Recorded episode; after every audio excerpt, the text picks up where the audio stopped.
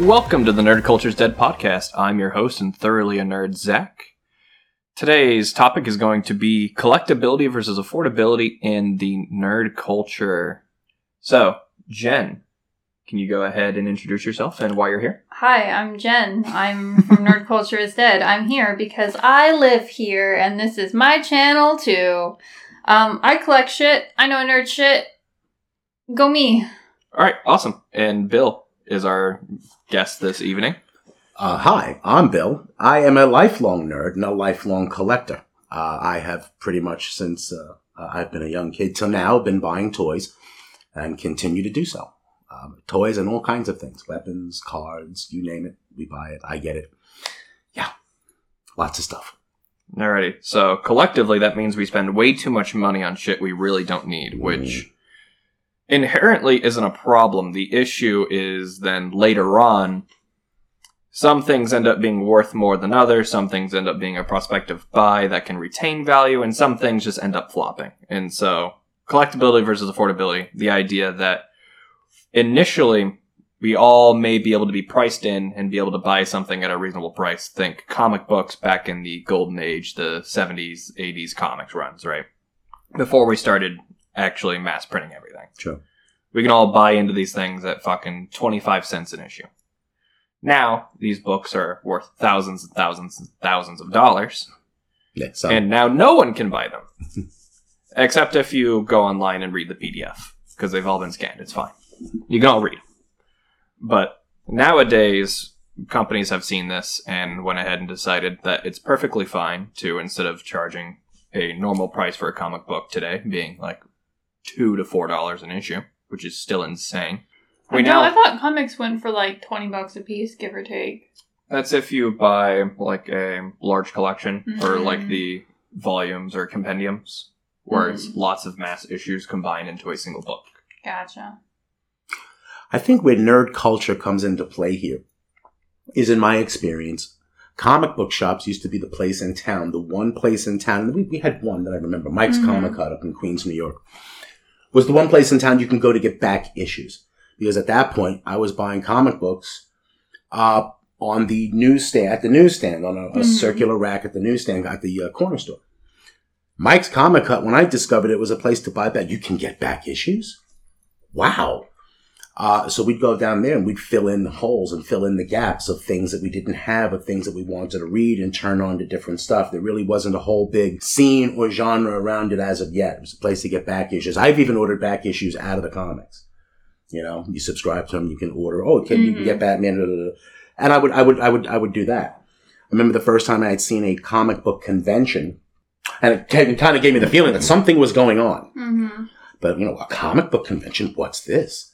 It was uh, at a Ramada Inn. It was a salon at a Ramada Inn in Queens. Uh, we happened to be staying there uh, because of uh, we had a, a household accident. We were staying for a couple nights in a hotel, and we come down through the lobby, and there's this little computer sign you know, with the little dot on dots on the side that you have to peel off. Ah. It says comic book convention.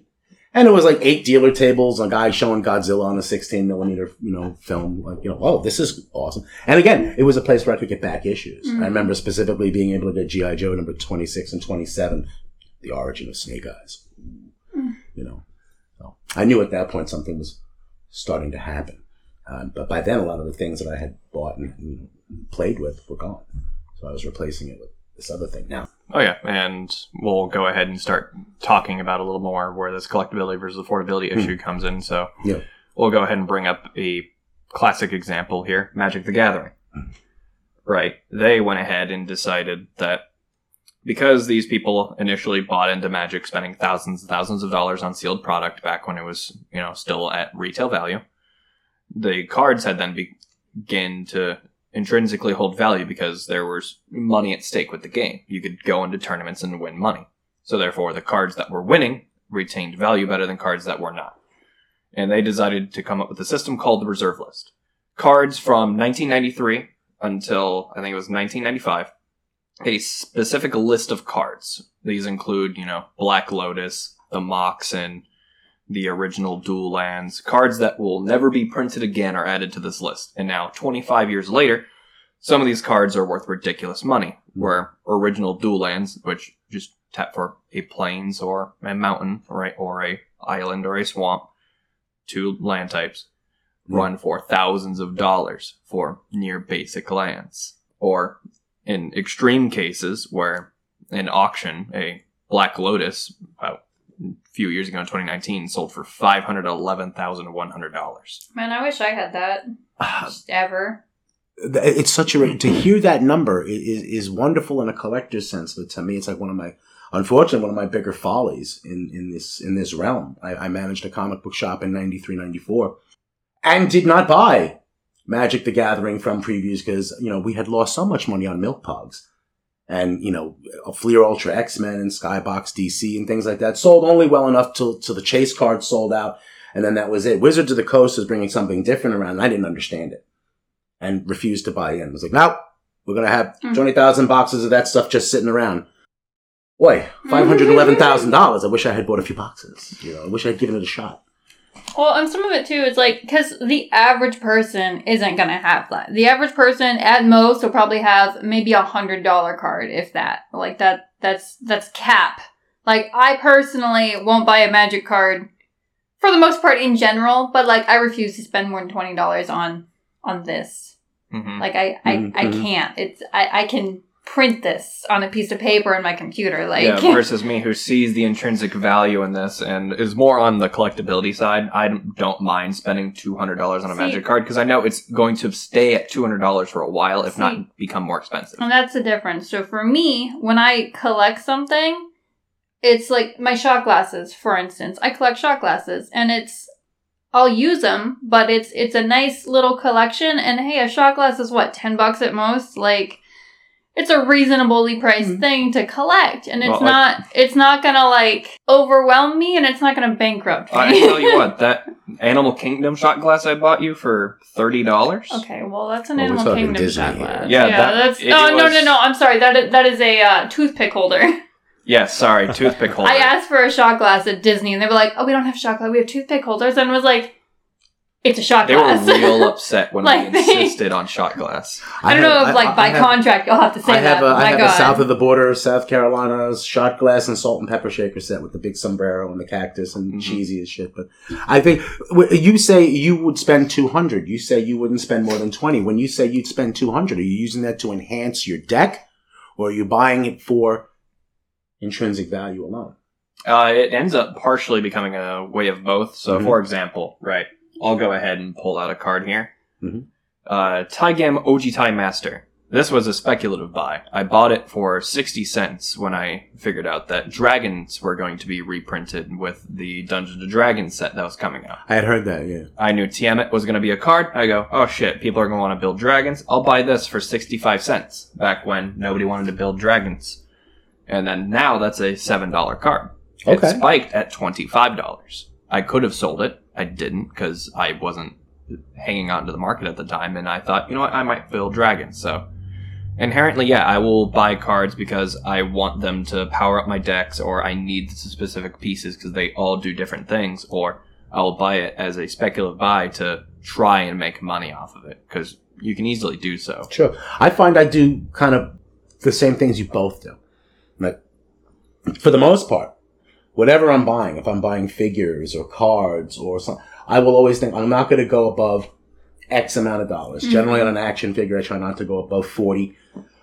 On replicas, weapons, things like this, try not to go above a couple hundred dollars. Mhm. Uh, but then there are times, and I and I just did it this weekend. I, I I'll drop I dropped eighty bucks on an action figure because uh, you know reasons. Mhm. they come out with it in an archive series, in, in, in a different series or on a different card, and then I go, well, but the more desirable one would be the. And if I bite the bullet now, what I also what what what I try to keep in mind is I'm not going to try. I'm not going to spend more than what I feel I can get out of it if I absolutely Mhm. have to. Well, I know, like even back in like the '80s and '90s, a lot of people, the toys that were growing up, like the GI Joes and like all that shit, just in the Oh. box.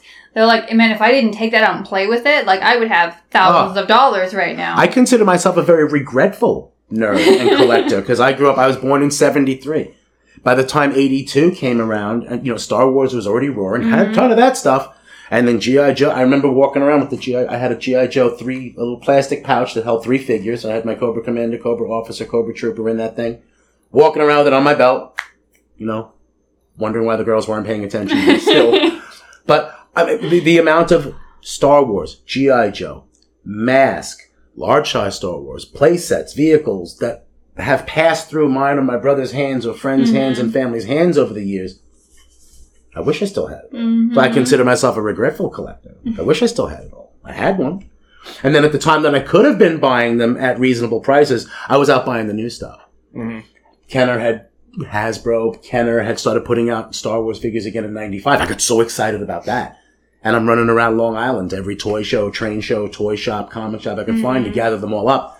Completely passing up the vintage stuff that was still reasonably priced. Mhm. Now, hmm, forget it. I, I can't even touch them. I kind of feel the same way about my old Pokemon card collection. Oh man, Pokemon cards too. My gosh, my, another my thing cousins were old enough to be there when Mhm. Wizards of the Coast did the original printing of Pokemon, and they Mhm. had several boxes of it, where they just opened it, played with it. What We're is something like it. that worth today? Let's say like the original first run, first year Wizards of the Coast kind of Pokemon stuff. My, my sons have uh, binders of this stuff given to them by a cousin. They've never played the card game in their life, but they've got stacks of it. Oh, and I remember having it and fucking tying it to the back of my bicycle to make it sound like a motorcycle. Yeah, but like the most Yeah, yeah, expensive yeah, yeah. one being a fucking holographic Charizard, Charizard. Yeah. highest sold at auction two hundred twenty thousand five hundred seventy four dollars. These numbers. And now, is that due to? And the reason I asked the question, would you say that that number is due to rarity of print run, or people holding on to them because they have them and they don't want to let them out there, so that makes the desirability go up? Certainly both. Okay. Because I found, like in the comic business, uh, in the in the in the mid to late '90s, the print runs was so uh, so exaggerated. It created artificial inflation. It did. Like for example, say Spawn number one, Image Comics, Todd McFarlane. Everybody loves Spawn. Spawn number one. By the time issue thirty was coming out on the newsstands, price guides were pricing issue one at about twenty dollars. So you get every kid in town who's had his Spawn number one for a year and wants a couple of bucks for the summer, you know, and he goes, "Hey, you want to buy this from me?" And I'm going, "I'll give you a dollar." I got a long box full of them. I wouldn't say I couldn't understand how something like that was worth twenty. So when the print runs and these exaggerated prices got out of hand, the bottom dropped out of paper collectibles, baseball cards, football cards, comic books. It, it There's a reason why baseball cards, everything pre '80s, is valuable. yeah, it- Well, it- rarity. Well, correct me if I'm wrong. Baseball cards are based on actual players who have since died Well, to an not extent only too. that, Would that some not make it more valuable? Some, yeah, I would Some, say. yeah. Like I assume Babe Ruth probably has a card. Like I'd assume that would make it more valuable now. Probably. I mean, He- he's it a just famous depends. dude. It's also they do the cards by season as well. Mm. So you could have a baseball player, right, which are intrinsically the most valuable of the sports cards, but with But- baseball it's by season. So the big player who is influential in the game, their best season is normally their most valuable Topps card. Mm. I'm kind of glad in in a, in a respect that the bottom dropped out. I am. Uh, I, I was very glad because it was just you know at being a store manager for a comic book shop and ordering things on a weekly basis, you see the amount of folderol that comes through, Mhm. and especially when people come in with it the next week and go, "Well, this is worth 20. You just bought it.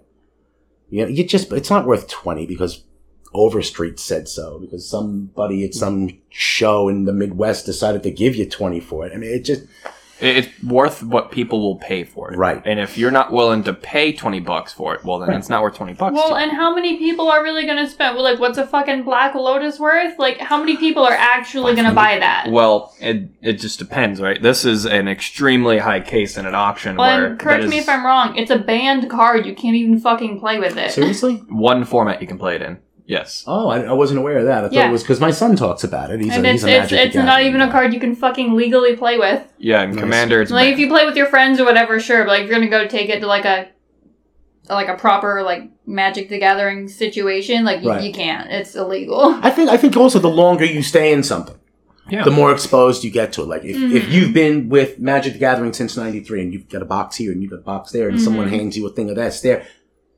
you it's easier to get into Mhm. a Black Lotus or something like that than if you're going to Walmart buying a Commander deck and saying, "Ooh, I'd like to have that Black Lotus." Yeah, wouldn't Yeah, you? you're sure as fuck not going to Wouldn't you? I'd like to have a Ferrari. no, not going to happen. Yeah, but I mean, that's a pretty interesting take. Um, the idea that the bottom dropping out on, say, for example, comics. I, I kind of like that idea because it means that, for example, you talked about Spawn number one, right? Mhm. I remember going to a fucking antique shop in Titusville fucking forever ago, and they have a couple of booths where it's just runs of old comics, and I would always see Spawn, Fantastic Four from the 80s. I'd see some early X Men. Nothing crazy, but it was all like 25 cents an issue. Go take your pick. Yeah, yeah. Speculation and overprint runs. I think I think what happened in the '80s, honestly, is that people started thinking that they were going to send their kids to college by buying comic books. So here's the mentality: is that you're going to the comic book store now and you're buying brand new issues off the shelf and you're putting them in a bag and a board and you're putting them away in a box and you're going to put seal them up with tape so they're hermetically perfect. Mm-hmm. You know how many other millions of people are doing that? Yeah, everyone It's not. was at It's that not, time. it's not. They're not worth the paper they're printed on anymore. Except where you said earlier, uh, briefly, eighties and, and back. You know, thirty-five cent cover price, twenty-five cent cover price, fifteen cent cover price, twelve cent cover price. Now you got something because there's a value out of rarity. Mhm. There aren't that many of them. Whereas Spawn number one, I mean, come on, it was printed on magazine paper. I could track them all down if I wanted to because you all put them in bags and boards the next day and you kept them. You saved them because you want to, you want to get rich on comic books. yeah, everyone tried to speculative buy when people who were Oh, yeah. doing it by accident because they actually were passionate about the hobby. Yeah. I got into it. I, I definitely got into it for that for that reason too. I mean, I, I mean, no matter what it was, uh, a, comic book, a card set, uh, a chase card, a, a, a book, whatever have you. Oh, it's going to be worth. Oh, it's worth. Uh, you know. And I and I've done this, and I've done the reverse speculation. I've gouged, to be perfectly honest. I remember having the shop when O.J. Simpson was driving down the freeway in the white Bronco, and I pulled every O.J. Simpson card out of the case. It was ten dollars, and I got hundred dollars from them. Today, they're not worth the paper they're printed on, so I feel like I got rid of my garbage good. you know, really, I feel like I got rid of my garbage good. Like, hey, everybody, just today, hundred dollars, hundred dollars. Anybody, anybody? Can't give them away today. Nobody wants that. Mhm. So I think Oh, I love that. mm, there's a way to get rid of stuff. So this is a topic that I kind of was curious about, right? So we know that intrinsically, a lot of this stuff holds value due to either rarity, what people are actually just desired to. ba- Maybe it's based off topics. So like baseball's old as fuck, so people like older baseball cards. Um, misprints. So Mm. things like um, one of the most infamous cases of this is a reverse North Carolina stamp. Right. the like two million dollar stamp set that is just six planes that are reversed rather than Yeah. actually so being. like a, biplanes, if I remember right, like Wright Yeah. Brothers looking thing. Yeah. Well, you got a thing in here. yeah, it's in my mono white section. Find where the fuck it is. I always liked those. be- this this Here we thing go. right here. Th- I I could have done that with a crayon. Like that. That's a legit card. this is a legit card. That's a legit fucking yeah, magic the, card. the back is 100% legit. It came out of a box, but that's the end of a sheet. That- You're not supposed to get those. oh, okay. Yeah, when they take the uncut sheet. Uh-huh. Right, right, right. I had one uncut sheet go. of cards yeah, back see? in the It's a, day. it's a magic card, Yeah. and that that's all it fucking said. It just it's black and it says discard printed in white. That, So that's what is it. what is something like that sell for? I have no Out of idea. Curiosity. Uh, they were a little rarer when the. Uh, this is a mistake out of Commander Legends. Mhm. And so now it's like 45 bucks. Okay. I like the it mistakes. was like 200 bucks. I like the mistakes because they're legitimately rare. They're one in a million a lot of times. You get a, Mhm. a- an action figure on a blister card that's upside down. Or Yeah, you have you know. fuck. What are these? What are these? ugh, I know you have them. She's flipping through my magic collection. These these moment. fucking things. well, those are intentional. what, what those the are playtest cards. And this is, let's see what this is. What do we got here? Do over. Restart the turn, etc. This is a, a test card, not for constructed. How do you get a test card? I, I have no idea. Like, just show why? up. What do they even put them in there for? Oh, those were for convention edition boosters for the mystery booster set for Magic. That way you could draft and play with these cards that were never meant for constructed play. They lo- almost look like that. This do over art is printed over Yeah. That's something exactly else what because it there's was. the, the yeah there's a there's a border of something different Mhm. underneath that. hmm Uh, that's I, I I genuinely like the mistakes. Uh, try, to look for them. Try to find them. Unpunched cards are always good to find. If you could find an unpunched card like a with the little peg slot that Yeah. hangs on the peg, if that's not punched, that's always good to find. wrong figure on the wrong card, upside down, missing weapons, that kind of stuff. Mistakes, one in a million, legitimately worth it. Yeah, one of them that I think's honestly funny is normally with a comic book, any kind of markings to the front cover or Mhm. anything inside the book is going to lower the PSA grading. Mm-hmm. Some kid put a red rocket sticker on a Action Comics number one Superman. Oh no. It raised the value. Uh, h- h- how? It was just known as the Red Rocket The Red copy, Rocket and because copy. it got famous on the internet for it, it managed to hold higher value. And so it's the number three highest value Action Comics number one ever sold at auction. I got a weird one. There's So- a picture of Henry Cavill holding it dressed as Superman at the auction, holding That's. Henry handing it off. Cavill. Is it? He's just a remarkable fellow, isn't I got a weird one. So Disney, whether they do it intentionally or not, they sometimes penises will just work their way into the artwork. So like? Actually, on the cover of the Little Mermaid, I in the believe? Little Mermaid, Yeah, this is this is the one thing. of the fucking bits in the castle is it's a dick. It's Yeah. straight up a dick. And like those cassettes are worth more than an the yeah. agenda. Like those are legit things. I gotta, I gotta look this up now. Yeah, I, am gonna look up Disney No, penis. And this is something ruin I. This is actually something I heard about back when Mhm. Little Mermaid was still available on VHS in the clamshell case, and they took that copy Mhm. off because people Yeah. were like, "Oh my God, there's a dick in the castle." well, and like so you know the in Lion Lion King? shit. They're not kidding. Yeah, I know. no, like look at this. Yeah. And in Lion King, there's or the stars or something when the, the two lions are like definitely fucking. And then, then there's a the thing in the background, it's the stars, and it it looks like it says sex. It says SFX. It was supposed to be a shout out to special effects. yeah, But they're like, oh look, sex. yeah. And there's just just just fun stuff like that, you know. Mm-hmm. Uh, and Disney said, like I says, Disney says they're not pushing agenda for years. They've been putting dicks in things. hmm Yeah, What are hundred these percent. Like people? what are these people trying to tell us? there's a dick in there. That that, that was a dick. Yeah, that is straight up a golden dildo on Uh-huh. the cover of My Little Mermaid. Yeah. You're welcome. You can't unsee it. now that it's there, and that's you that's collectible. People will pay money Yeah. for that shit. I think the uh, the Jesus Christ, there's so Yeah. many. Uh huh. oh yeah, Or like Tangled apparently has uh, on the cover sex with uh, Tangled's hair around the guy or whatever. if I I, remember, never noticed that. Yeah, if I Bondage remember control. correctly, a buddy of mine in the Mhm. '80s who had the wild technology of frame-by-frame VHS player, Mhm.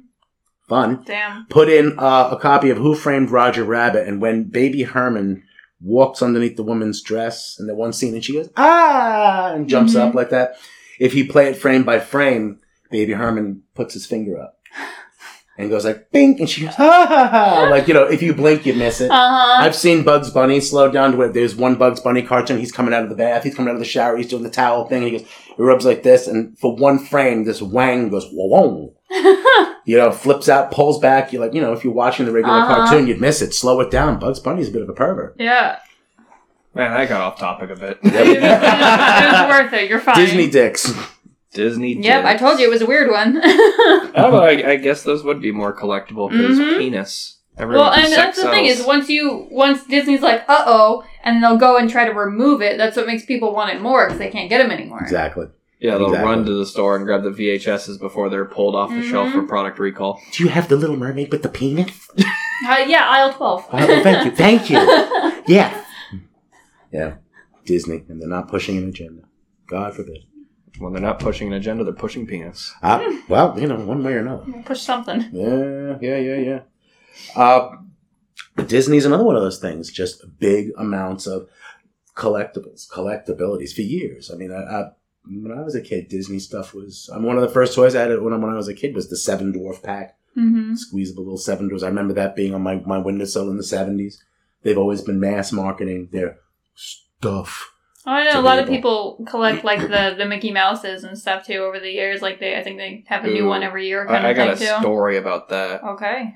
so my dad had inherited from his grandmother a Fantasia Mickey, like twenty inch glass Oh, statue okay. of Mickey. Yeah.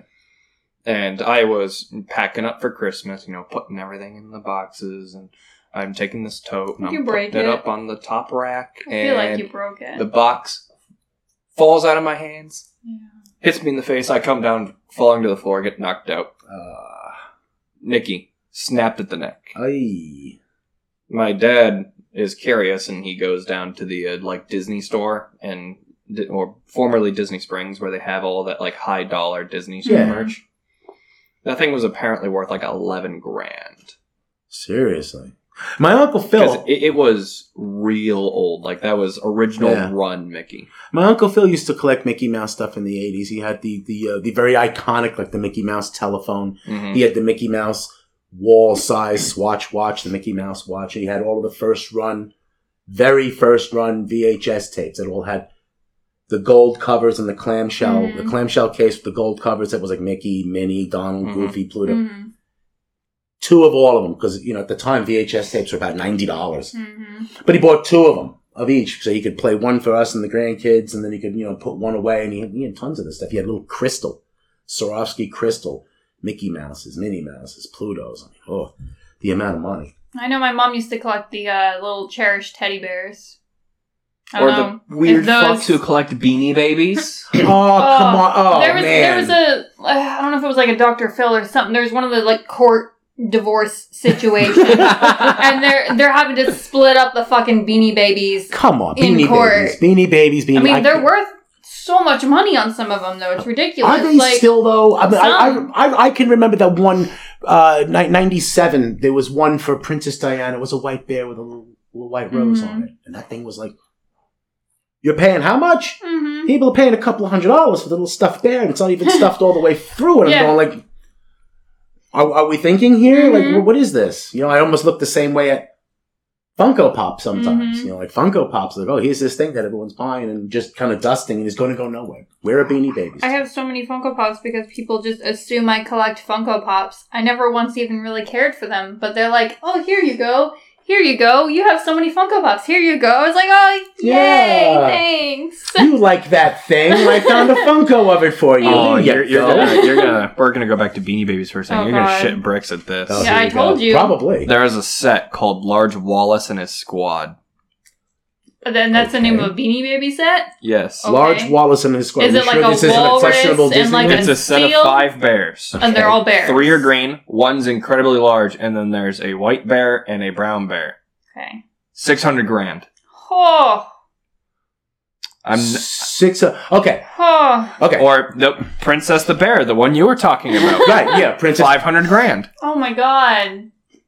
Hundred grand. But how many people have actually? Let's th- let's think about this. Let's. I'm going to ask the question. hmm They say it's worth five hundred thousand. Has anybody actually paid five hundred thousand? for five that? hundred thousand And that's the same thing I with like the Black Lotus. Like who who the fuck Now- has that money? Like, I mean, unless Con- you're like you Interestingly know, enough, there, Elon there Musk are or some interesting shit. enough there are people who pay this kind of money though Uh-huh. because I, I did an interview with uh, uh, my company last weekend, and the gentleman I spoke with told me he sold a few boxes of unopened boosters from '93 for like 190 grand. So there are people who will do it. Oh yeah. Or Bubbles, Or- or fish beanie baby, hundred and twenty nine thousand dollars. Good God! I Just a little angel fish. I dressed up my dog. Just an her, angelfish. her very first Halloween costume. I just made the little beanie baby, the the TY Mhm. tag, and I put that on her collar. That's fun. it was good. adorable. I only had one. She's one. not gonna sell for that much money. I did but have one. I did have one Beanie Baby. It was called a Bambino, and he had pinstripes on him and Derek Jeter's number with the Yankees thing on him. And I was like, oh, all right. I put him on my windowsill. I had. I think I had like a, a cat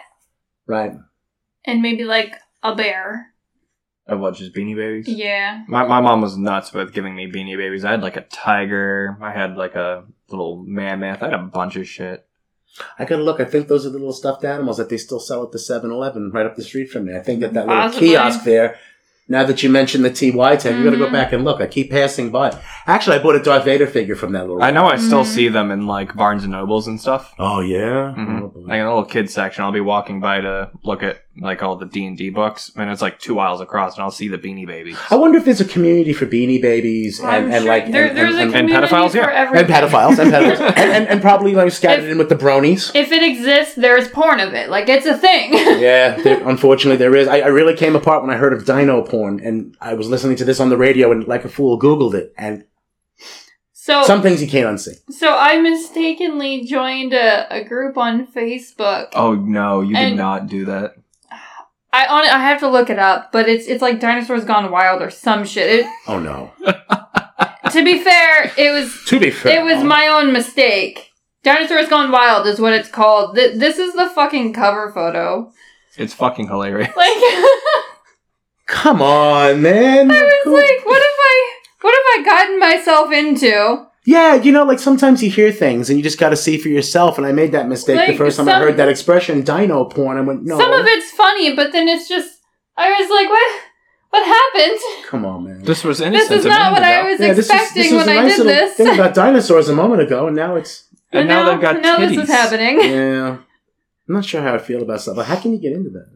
I Like, mean, what's what's what's? well, it's the the concept of like You've a never furry. felt the touch of a woman. That's what it is. I, I, I certainly haven't felt the touch of a velociraptor. Well, Maybe there's something to it. oh, missing you know out. what? Now you're getting curious. I know, now You're you know. falling down the rabbit hole. There is, is there is a velociraptor statue down in Sanford I might cozy up to after a few bourbons. Well, like I said, there's there's what, furries, and then I think they're called scalies or something like it's. You, That's you the know, first time I've ever heard that expression. Do you know what a furry is? Yes. Yeah, so it's that, but instead of you know fuzzy animals, it's like reptiles and shit. Oh, I- I could be wrong on the boa constrictor expression, 'cause it's but real yeah. tight, yeah.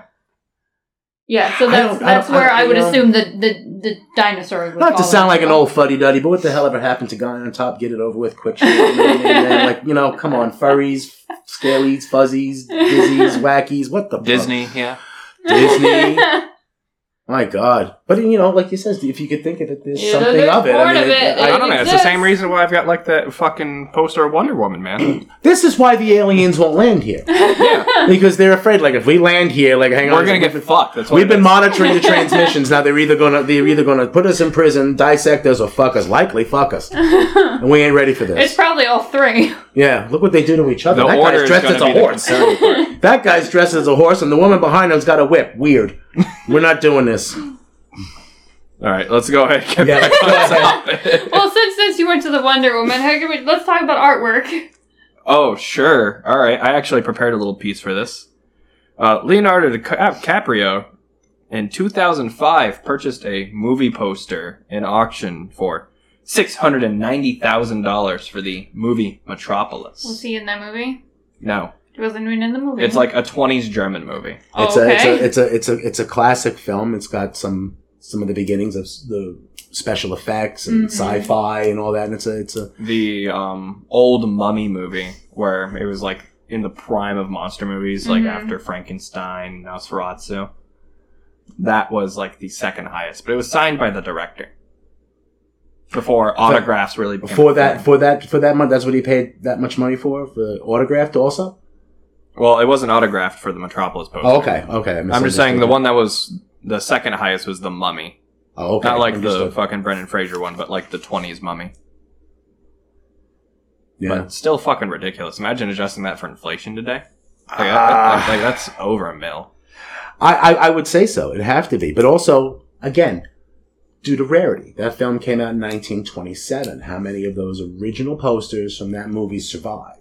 Uh, Probably only that one. Maybe only that one, especially 1927. Think about uh, during the late 30s and the early 40s in this country, paper drives, cop- copper drives to support war efforts, baseball cards, comic books, pennies, all these Fuck, things. that thing survived the Second World War in Yeah. Germany. in Germany. Nothing, hardly anything survived the Second World War in Germany, for fuck's sake. You know, maybe what, 30, 35 people?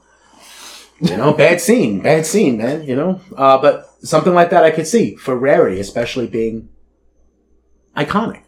You know, one of the first sci fi films. Mhm. And that's an original poster. I get that. Yeah. I get that. I get that. And that's not for collectors like us. That's for people like Leo who've got some money. To, Yeah, that's for famous people who have millions and Yeah. millions of dollars, as opposed to Yeah. me who's got twenty five bucks. Yeah, you know, I don't want to buy a Well, I'm magic card that's above 20. I don't can't buy a figure above 40, you know. Like 600 grand for a poster, buy two, they're small. well, and I'm sure that Leonardo DiCaprio actually happens to enjoy that movie. It's not just for intrinsic value. I'm sure. I would I would think He so. probably holds a personal attachment to that movie. I would think so. He's in the industry. Yeah. You know, it's got to be Hmm. probably both. You're spending that much money, you know it's sort of an investment, Yeah. but you must also have a deep appreciation. I Mhm. think that being said, I think a lot of the things, some of the things that I have bought over the over the years, especially recently, and I guess a lot over the years, really aren't intrinsically value uh, valuable to anybody but me. Yeah, the things that you deeply desire. Yeah, I, I buy Darth Vader figures uh, wherever I can find them. I buy them at 7-Eleven. You know, if they've got this stupid little Darth Vader doesn't do anything, you know, just maybe raises his hand, I'll, I'll buy that and put that on the stack. You know. Yeah. You know, I buy silly things like that. I'm in a dollar store and I see like a thing like that. I'll buy it. Yeah, like the people who collected Godzilla statues. Yeah, right? exactly. There's fucking six million different Godzilla Oh my statues. god! Oh yeah, yeah. But you go to Oh, a con and a guy's got a table fucking full of them. got your OG, And they could be you got 20 your bucks to yeah. $6,000 a statue. Hmm? Oh, the sky's always the limit, isn't it? Oh, yeah. Yeah, you just got to find where your value is, where you're at. Uh, I find with a lot of these things that we like comics, movies, toys, sci fi, Magic the Gathering, whatever have you. We'll, we'll, we'll go ahead and bring it right to this little thing. Yeah, okay. So, that was a Hobby Lobby, right? Well, It- it's, it- uh, we are in audio form. If you could I, tell. w- I was going to get to that, whether you would believe it or not. It is a cookie jar that is shaped like the one-up mushroom from Mario, right? So red top mushroom. Originally listed at fifty dollars. I said, "Fuck no! I'm not paying fifty dollars for a cookie jar." Oh, it's on clearance for fifty percent off. Shit, I'll buy a cookie jar for twenty-five dollars. That go. hit my limit. There you go. Isn't it amazing how something that is completely worthless to you, suddenly it's on clearance, it's like, oh, I'll take one. Mhm. You know? Yeah, if it was a green one and a little smaller, I would have bought it too. Uh, uh, Professor John Tenuto, uh, I forget where he teaches, but he appeared on the Netflix show The Toys That Made Us. And what I was saying uh, before you were mentioning the mushroom, a lot of the things that we like, we can't go out and really go do. Like if you're a sports fan, we talk about baseball cards. If you're a sports fan, you can go to the game. You can go to the game, you can go see the player, you can go out and reach and touch and have that experience, you know? But if you're into magic or fantasy or Dungeons Oh yeah, and Dragons and fantasies. Star Mhm. Wars, action, wh- whatever. We don't have that ability as a group in Yeah, nerd culture I in general to go out and do that thing. Yeah, I can't, go, ride Panther. dragon. No, can't ride Panther. Wish I could. Can't pet a dragon. Yeah. Well, You can go LARPing, but you still can't pet a dragon. I can I can pet a fake dragon, but Yeah, that's you not pet the same. Clem, that's good enough. I can go get a chicken. That's the closest we got, right? yeah, right, exactly. Exactly. I mean, uh, The basilisk, yes. the basilisk. So, like, these things become then intrinsically valuable to show that affinity, that Yeah, affiliation. we're reaching. That we're exactly. I can go and watch a Star Wars movie being filmed, but really, what am I seeing? I'm seeing Harrison Ford sitting in a seat waiting for his call. mm-hmm. You know, half the Falcon there. It's not the whole thing. You know, it's hot out.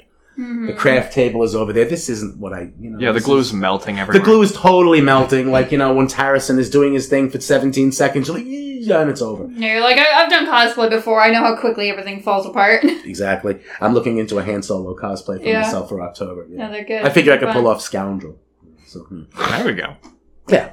Alrighty. Well, do we have any other notes we want to bring up or anything else we would like to talk about for this Um, topic? Do you want to talk about like like game consoles or Warhammer? Are the other only two I Oh, got. fucking Warhammer, my god. I do not have a reference for Warhammer. Game consoles, I have a personal history with, as well as an expanded history. I, I, I am so old. I had a Coleco combat machine, and and, and if you've ever seen one, for those listening at home, it was a, a big green box, an olive drab that had two joysticks on the right, two joysticks on the left, with a fire button, three black and white mazes, and you steered the tanks at each other. Dun, dun, dun, dun, dun, dun, dun, pew. You know, and then into Atari Twenty Six Yeah, it was Hundred like and television. Coleco, ColecoVision, and then I kind of dropped off the face of the earth until like you know Super Nintendo, uh, not Super Nintendo, regular Nintendo, excuse me, and the original NES. I had one of those in high school. Today at my house, because my, my, my children are incredibly spoiled, we have a few switches and we have a PlayStation 2, 3, 4, we have Xbox, Xbox 360, Xbox. I mean, we have a whole back room of the house that's full of consoles. And I, I love going back and playing the original Genesis. I love go, we have one of those. I love going back and playing that and the N64. My oh, I love uh, me an N64. Oh, yeah. baby. my coworker collects video game consoles, so like Mm-hmm. he'll constantly go out and you know see a old refurbished GameCube or N64 or whatever, and he's like, "Yep, I, I would love to have an old, uh, I, I imagine refurbished. I, I would something assume, yeah. that's like you know technologically sound reasonably today. I'd love to have an old Atari, just because that reaches to me Mhm. to where I you know uh, you know we used to just chase the dot. Mhm. Now I look at the video games that are out there now. it's Things my kids play, the things I try to play with them, they look like movies. That Assassin's Creed makes me dizzy. when he's all the way up on the top of a bell tower in a cathedral and he's looking down over the town and he does this swirl and I'm going, I'm getting dizzy because like, whoa, that's high up. I'm like, what happened to Pac-Man? Yeah, what happened to Pac-Man? You know, like dun dun dun dun dun. I, I love. I oh man, I want. I would love to have a Miss Pac-Man table Mhm. like they had in the pizza place when I was a kid. The tabletop. You know, my Friday night was four quarters on one side, a pack of Marlboros on the other, and just. Have you been to uh. Arcade Monsters? Yes. Yeah. Yeah. yeah, yeah, I really enjoy that place. I, I, I love the nostalgia of it all, and that's what keeps me going with all of this. Mhm. You know, the recent purchase of the Superman, uh, the, the Superman, Superpowers, Batman and Robin set, the Batmobile, the Star Wars stuff, Power Rangers. Uh, we just brought a couple of new Gundam robots home yesterday. Uh, you know, Oh, you just reignited a spark in me. Fucking Power Rangers. I, re- Oh. I, re- I was big into Power Rangers when I was a child. When you know, like Dino Thunder, Yep. Mystic Force, all Yep. the like mid 2000 series. that was on. That was uh, for me. That was when I was into the speculative part of my collecting in the '90s, and I had flipped through the stations on one of the stations here locally and saw Power Rangers for the first time and thought I was looking at a live action Voltron. hmm you know, pink, yellow, blue, black. It seemed to make sense to me. And I was like, this isn't Voltron. This is like kind of like Godzilla. It's a guy in a rubber suit stomping on a model of the town. Okay, well, whatever. But then they started talking about these toys that you couldn't get your hands on. So that speculative side of me starts running around looking for Power Rangers all over the place. And I wound up with a few sets of the barrel chested Automorphin Power Rangers. Again, regretful collector. Wish I still had these things. Don't know where they went to. Uh, today, I have an unbroken collection of the uh, the Hasbro Lightning Collection Power Rangers. Unbroken. Every figure, every role play piece, every helmet, morpher, you name it. It's all there. It t- contains right now three bookcases and almost a wall of a room, uh, and it's still expanding. We just got Wave Eleven the other day. See, I wanted, I wanted, I want to have that with board games. I want my collection to be much bigger. I I, I love this. I, love I, what want you it guys more. You're, you're collecting quality more. games, though. I love what you got. I mean, yeah. You're just not collecting every fucking board game that exists. You're grabbing all the good ones. Do you Well, have, yeah, but do you have Super Fight? I don't know, Oh, but Super there's a lot of really good games out there, and I, I, I would, I want to build my collection. Like when we go to Dice Tower and you see all the games, that's that's what I want. Yeah, and it's a fucking whole panel wall full oh, of board no, games. no, no, no, honey, it's it's a room. Ugh. Why not? I, I think these things are not only intrinsically valuable to you, but they're fun. but they are fun. You can you can I like things you can get use out of too. Like Yes. collecting something that you can purpose Ah. and function. I think is Ah. fun. Everything I buy comes out of the box. Yeah. I everything. When you look at the Power Ranger wall, like I says previous, it's not a wall full of beautiful boxes all in a Mhm. row of a no, no, no, man. I take everything out of the box and divide it all up by color. Here's the blues, the greens, the reds, the whites, the Mhm. silvers. Here's, you know, you know, and, and they're all posed. Here's the in space guys up against the in space cog and about the thing, and Lord Zedd with the. They come out of the box. If I'm paying anything for it, Mhm. twenty dollars, forty dollars, ten dollars. I want to know what I got. I'm taking it out of the Mhm. box. I'm going to play with it. I want to see. I want to hold the gun and make him stand up and pose and do. Everything is out of the box. I do save the boxes, especially if it's resealable. Mhm. Uh, blister cards, eh, not so much, but you know, like resealable Black Series boxes, Lightning Collection, Power Rangers, things like that. Anything you could reseal. Mhm. I'll take it out of the box, and I have a whole closet in the house just overflowing with boxes. Overflowing. I have to find more room. Storage units. There we go. Fun fact. Yeah. Uh, I went to high school with one of the guys who played. It was either the blue or the green Power Ranger. You, The blue one, David Yost. It, it was. I don't. It was you- one of the more recent ones. I don't know. I just know I went to school with a Power Ranger. there you go. That's, That's, cool. it's still impressive. I, I don't couldn't have tell that you kind which of, one. Couldn't tell you which actor. I just know I did it. I don't have that kind of coolness. I, I, I did go to the same high school in New York as a very famous actor. Very famous actor. Unfortunately, he's not. Uh, he's famous for not making the best movies, Mm. and he's come, uh, uh, you know, publicly known as the Hedgehog. Old Ron Jeremy. Oh, He went to Cardozo High School the same as I did. He became, you know, he was a neighborhood kid. You know, so that's our claim to fame at Cardozo. Mhm. Like, hey, you know, hey, Ron Jeremy came from here. I went to school with a comedian, Which comedian? Daniel Tosh. Oh, Oh, that's right. ah. I forget you tell me, you Fucking dick. fucking touch. I, I imagine he would be. Yeah. Is he that smarmy in real life? Because I Oh, yeah. don't think that's an act. That's how he is all the time. That's Yeah. definitely got to be him. Yeah, I think somebody one day listened to him and went, "We can do something with this." you know, you have whatever it is. I, I just can't believe that show's still on the fucking air. I didn't know it was. I didn't know it was. Mhm. A lot of times when I see things, I think it's in rerun.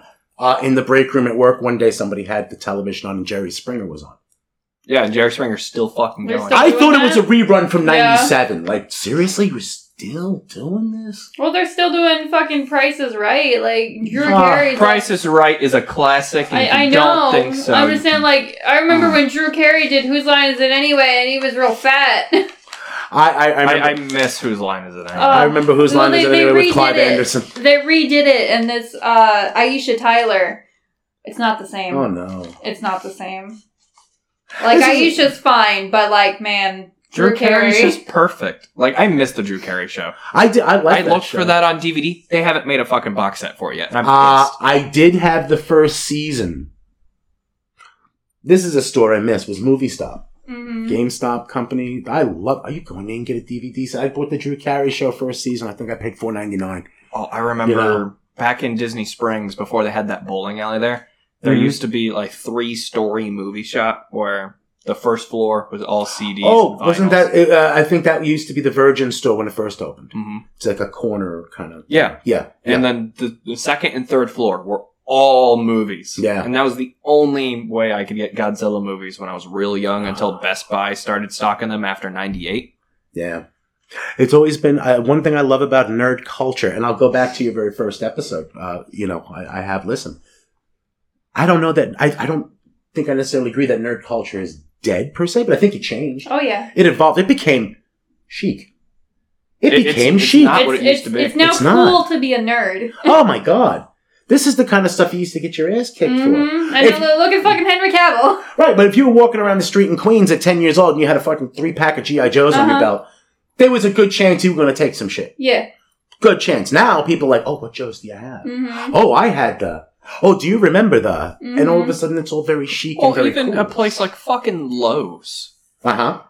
Like, Sure. Half the fucking employees all play Magic, or they're all fucking Yeah. talking about the next game that's coming out. Yeah. Are you gonna watch Obi Wan Kenobi? Did you see the Book of Boba Fett? Did you get that Magic deck? Did you get Mhm. that Pokemon card? Did you see this video? of Yeah.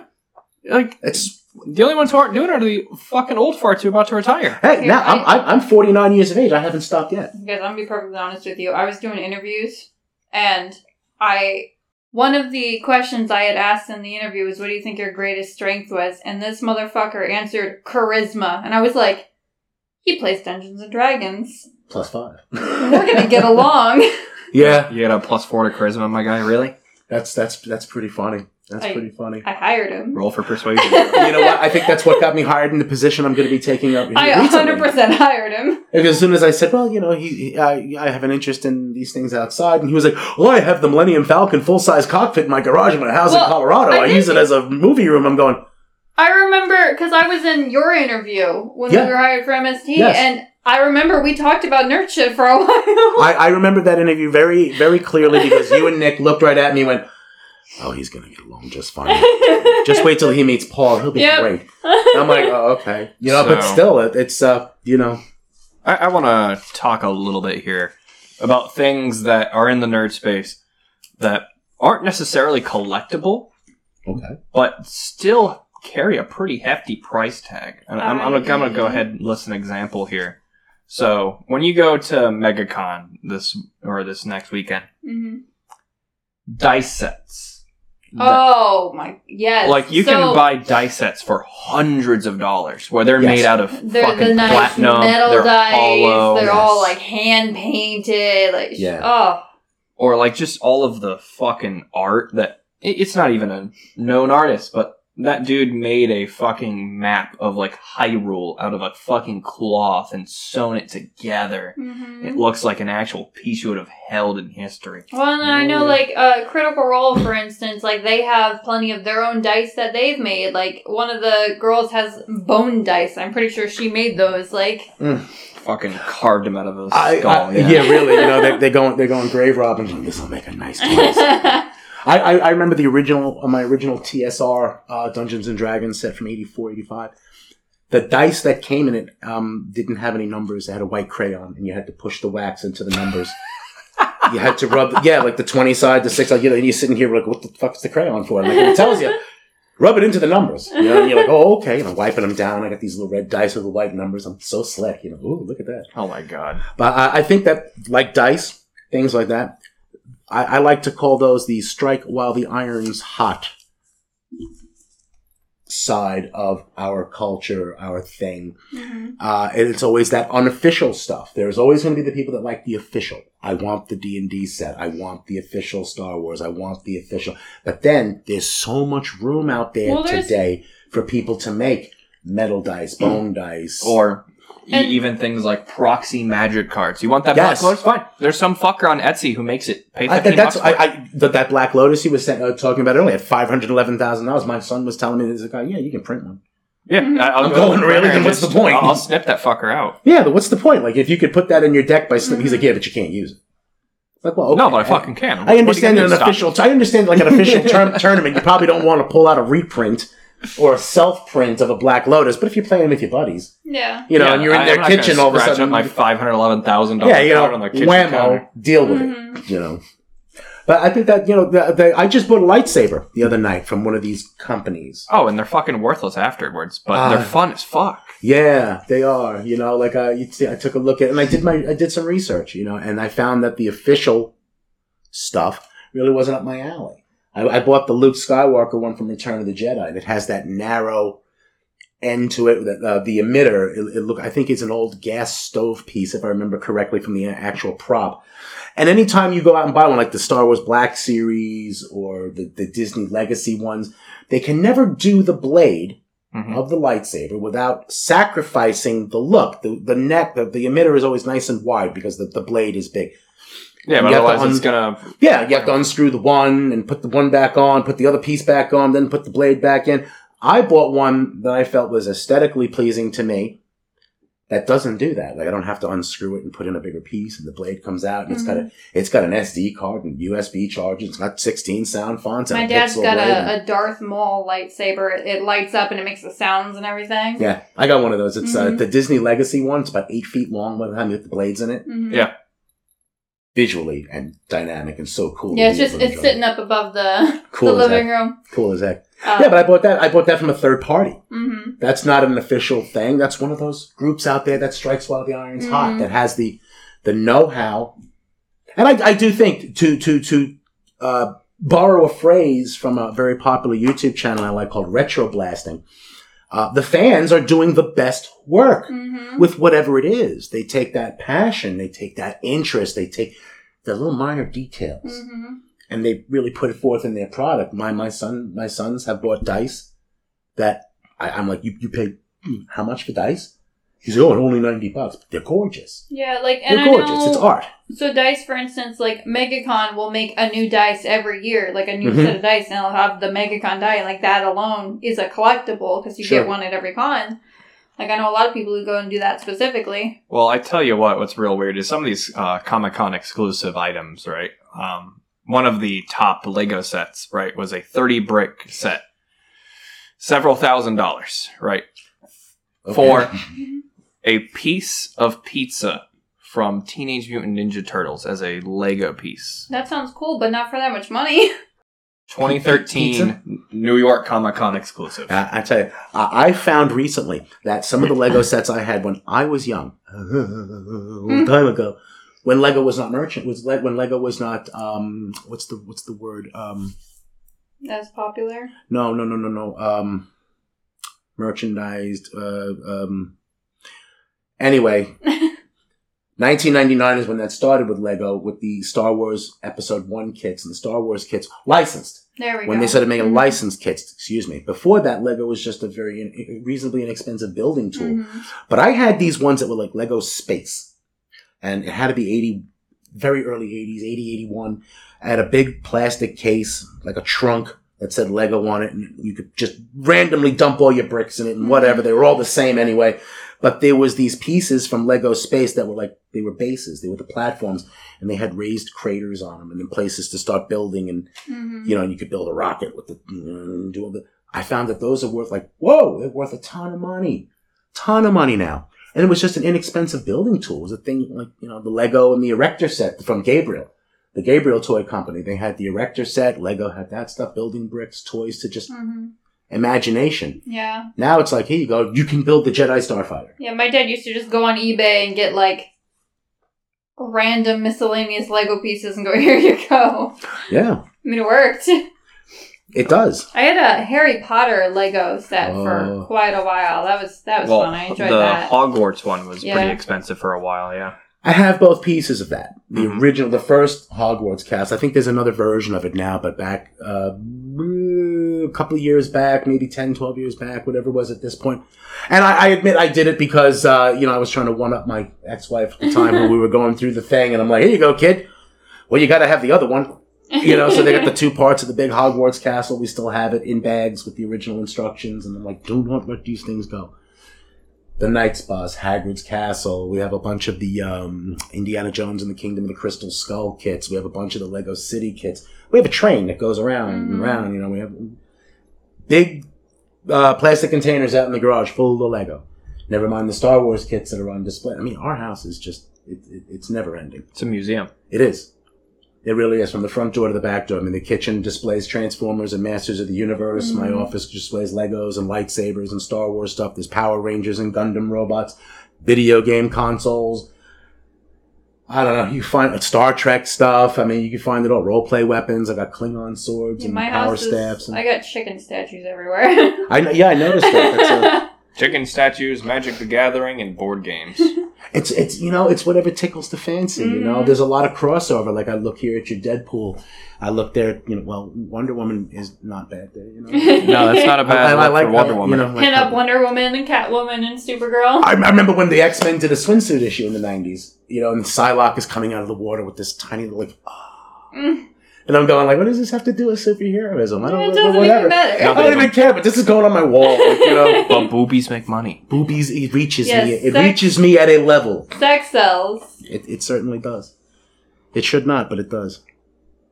Well, I think on the note of sex, we're going to go ahead and end this one. Probably wise. uh, Jen, could you go ahead and do our plugs? So, insert plug here. Uh, you can find both Zach and myself on Instagram, Spotify, Apple, Twitch, YouTube. Uh, working on a website now, actually, and uh, we got a merch store as well. So check us out in all of those things. Awesome. Um, Bill, you want to go ahead and do yours? Well, thank you. Uh, you can find me on Instagram. I I have an older name. It's uh, Beltmark underscore Bill. Uh, you can find a lot of uh, my sci-fi collectibles, Star Wars things, Hasbro stuff, as well as a wealth of professional wrestling ephemera that I used to do. And you can find that stuff on YouTube as well. If you go to youtube.com slash Beltmark Bill or just search me, Bill Gritz, G-R-I-T-Z. And there's about 80, 90 videos of that stuff there with some new content being created uh, currently. Oh, fantastic. Yeah. Well, thanks for being on the show. Thank you for having me. I appreciate the time to, to have a conversation with you. Alrighty. Well, thank you very much for the listen, guys. Um, have a good time collecting. Just don't spend too much money or you'll go broke. Have a good one, guys. Bye bye. Bye.